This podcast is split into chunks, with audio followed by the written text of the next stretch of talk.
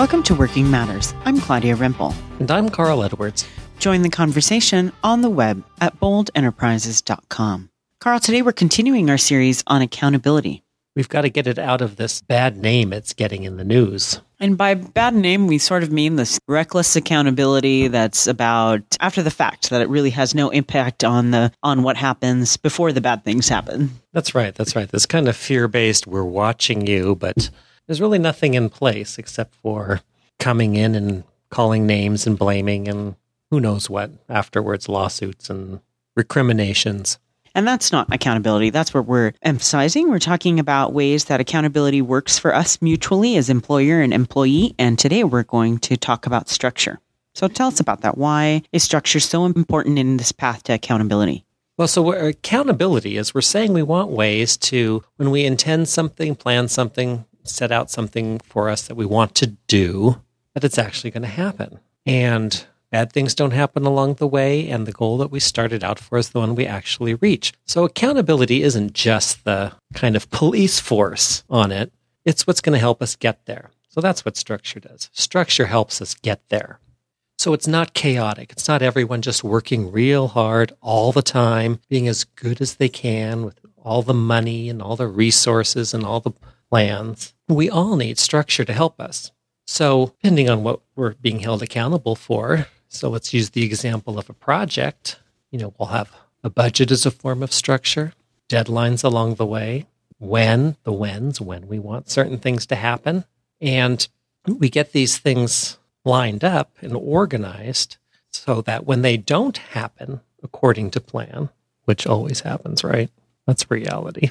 Things never go exactly as planned, but we can do something about it while it's happening instead of after the fact. And what we're really suggesting is an employer employee, you know, you're agreeing on what your structure is, how exactly. we're going to do this. So this exactly. is what I mean, you're both you're communicating that kind of back and forth. It's not one person has the information and I tell you what to do.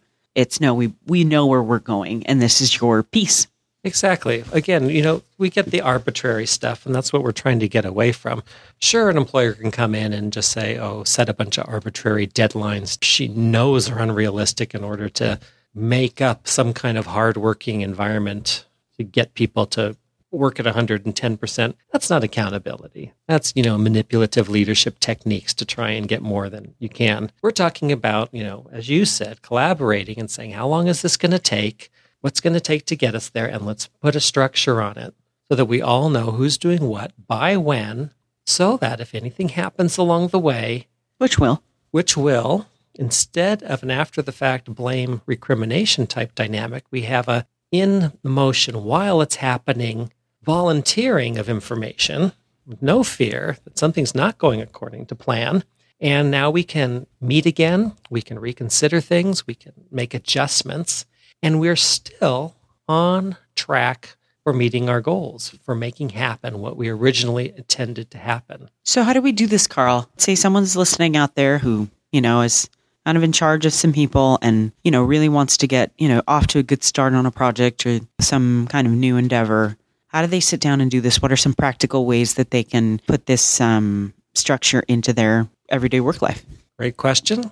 We're going to uh, start with a calendar since that's how most things are based. We want them to be finished at a certain time.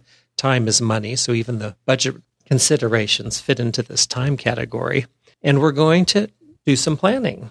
We're going to set an end date when we want to be finished with whatever.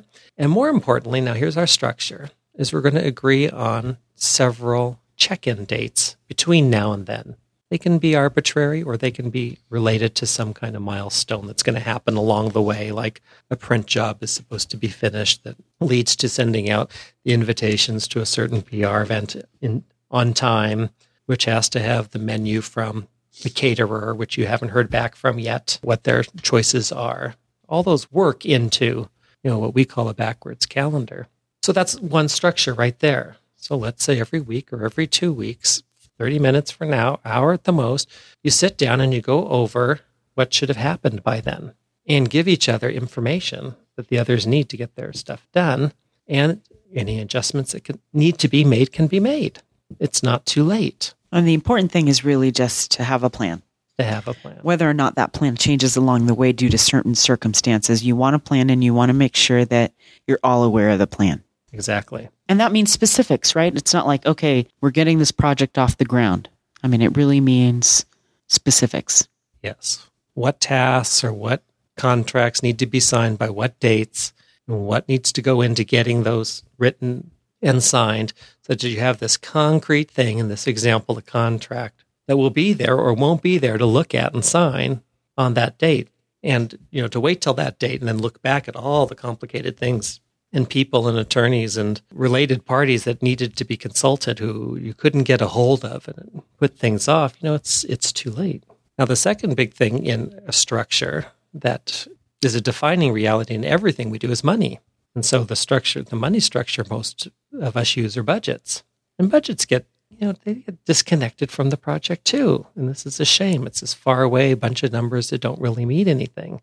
And so when we talk about accountability, we're talking about if we're going to set aside a certain amount of money to go toward this project and it's available. If you've approved it, that decision's been made and you use it for that. As it depletes, you've got something to watch. So again, same thing. You could do it at the same time, the same meeting. You check in with where this money's going regularly.